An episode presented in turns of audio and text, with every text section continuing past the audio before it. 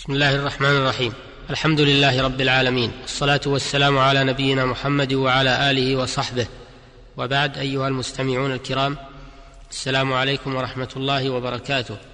نواصل معكم الحديث عبر هذا البرنامج ونتناول إن شاء الله في حلقتنا هذه أحكام اللقطة وما يتعلق بها. فاللقطة بضم اللام وفتح القاف هي ما ضل عن صاحبه من المال غير الحيوان. وهذا الدين الحنيف جاء بحفظ المال ورعايته وجاء باحترام مال المسلم والمحافظة عليه ومن ذلك اللقطة. فإذا ضل مال عن صاحبه فلا يخلو من ثلاث حالات. الحالة الأولى أن يكون ذلك المال مما لا تتبعه همة أوساط الناس كالسوط والرغيف والتمرة والعصا ونحو ذلك من الأشياء اليسيرة فهذا يملكه آخذه وينتفع به بلا تعريف. لما روى جابر قال رخص رسول الله صلى الله عليه وسلم في العصا والسوط والحبل يلتقطه الرجل رواه أبو داود. الحالة الثانية أن يكون مما يمتنع من صغار السباع إما لضخامته كالإبل والخيل والبقر والبغال وإما لطيرانه كالطيور وإما لسرعة عدوه كالظبا وإما لدفاعه عن نفسه بنابه كالفهود فهذا القسم بأنواعه يحرم التقاطه ولا يملكه آخذه بتعريفه لقوله صلى الله عليه وسلم لما سئل عن ضالة الإبل ما لك ولها؟ معها سقاؤها وحذاؤها ترد الماء وتأكل الشجرة حتى يجدها ربها متفق عليه. ويلحق بالإبل ما شابهها من المذكورات. وقال عمر من أخذ الضالة فهو ضال أي مخطئ. وقد حكم النبي صلى الله عليه وسلم في هذا الحديث بأنها لا تلتقط بل تترك ترد الماء وتأكل الشجر حتى يلقاها ربها. ويلحق بذلك أيضا الأدوات الكبيرة كالقدور الضخمة والخشب والحديد وما يحتفظ بنفسه ولا يكاد يضيع ولا ينتقل عن مكانه فيحرم أخذه كالضوال بل هو أولى. الحالة الثالثة أن يكون المال الضال من سائر الأموال كالنقود والأمتعة وما لا يمتنع من صغار السباع كالغنم والفصلان والعجاجيل فهذا القسم إن أمن واجده نفسه عليه جاز له التقاطه وهو ثلاثة أنواع. النوع الأول حيوان مأكول كفصيل وشاة ودجاجة فهذا يلزم واجده إذا أخذه الأحظ لمالكه من أمور ثلاثة أحدها أكله وعليه قيمته في الحال الثاني بيعه والاحتفاظ بثمنه لصاحبه بعد معرفة أوصافه الثالث حفظه والإنفاق عليه من ماله ولا يتملكه ويرجع بنفقته على مالكه إذا جاء واستلمه لأنه صلى الله عليه وسلم لما سئل عن الشاة قال خذها فإنما هي لك أو لأخيك أو للذئب متفق عليه.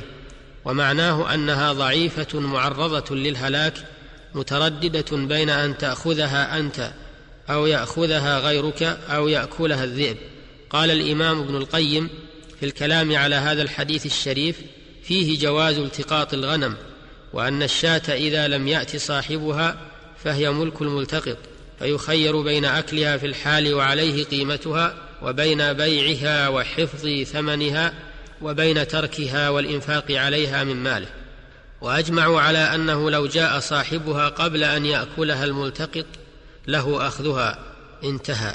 النوع الثاني ما يخشى فساده بتبقيته كبطيخ وفاكهة فيفعل به الملتقط الأحظ لمالكه من أكله ودفع قيمته لمالكه أو بيعه وحفظ ثمنه حتى يأتي مالكه. النوع الثالث سائر الأموال ما عدا القسم ما عدا النوعين السابقين كالنقود والأواني فيلزمه حفظ الجميع أمانة بيده والتعريف عليه في مجامع الناس ولا يجوز له أخذ اللقطة بأنواعها إلا إذا أمن نفسه عليها وقوي على تعريف ما يحتاج إلى تعريف. لحديث زيد بن خالد الجهني رضي الله عنه قال سئل النبي صلى الله عليه وسلم عن لقطة الذهب والورق فقال اعرف وكاءها وعفاصها ثم عرفها سنة فإن لم تعرف فاستنفقها ولتكن وديعة عندك فإن جاء طالبها يوما من الدهر فادفعها إليه. وسأله عن الشاة فقال خذها فإنما هي لك أو لأخيك أو للذئب. وسئل عن ضالة الإبل فقال ما لك ولها معها سقاؤها وحذاؤها. ترد الماء وتأكل الشجر حتى يجدها ربها متفق عليه.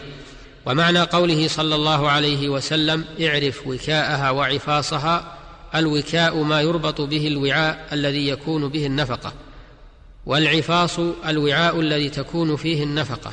ومعنى قوله صلى الله عليه وسلم ثم عرفها سنة أي اذكرها للناس في مضان اجتماعهم من الأسواق وأبواب المساجد والمجامع والمحافل سنة أي مدة عام كامل. وكيفية التعريف أنه في الأسبوع الأول من التقاطها ينادي عليها كل يوم لأن مجيء صاحبها في ذلك الأسبوع أحرى ثم بعد الأسبوع الأول ينادي عليها حسب عادة الناس في ذلك. والحديث يدل على وجوب التعريف باللقطة. وفي قوله صلى الله عليه وسلم اعرف وكاءها وعفاصها دليل على وجوب معرفة صفاتها. حتى إذا جاء صاحبها ووصفها وصفا مطابقا لتلك الصفات دفعت إليه وإن اختلف وصفه لها عن الواقع لم يجز دفعها إليه. وفي قوله صلى الله عليه وسلم فإن لم تعرف فاستنفقها دليل على أن الملتقط يملكها بعد الحول وبعد التعريف لكن لا يتصرف فيها قبل معرفة صفاتها أي حتى يعرف وعاءها ووكاءها وقدرها وجنسها وصفتها. فإن جاء صاحبها بعد الحول ووصفها بما ينطبق على تلك الأوصاف التي علمها دفعها إليه لقوله صلى الله عليه وسلم فإن جاء طالبها يوما من الدهر فادفعها إليه. أيها المستمعون الكرام إلى الحلقة القادمة بإذن الله تعالى لنتابع الحديث معكم عن بقية أحكام اللقطة. والله الموفق. السلام عليكم ورحمة الله وبركاته. وصلى الله وسلم على نبينا محمد وآله وصحبه والحمد لله رب العالمين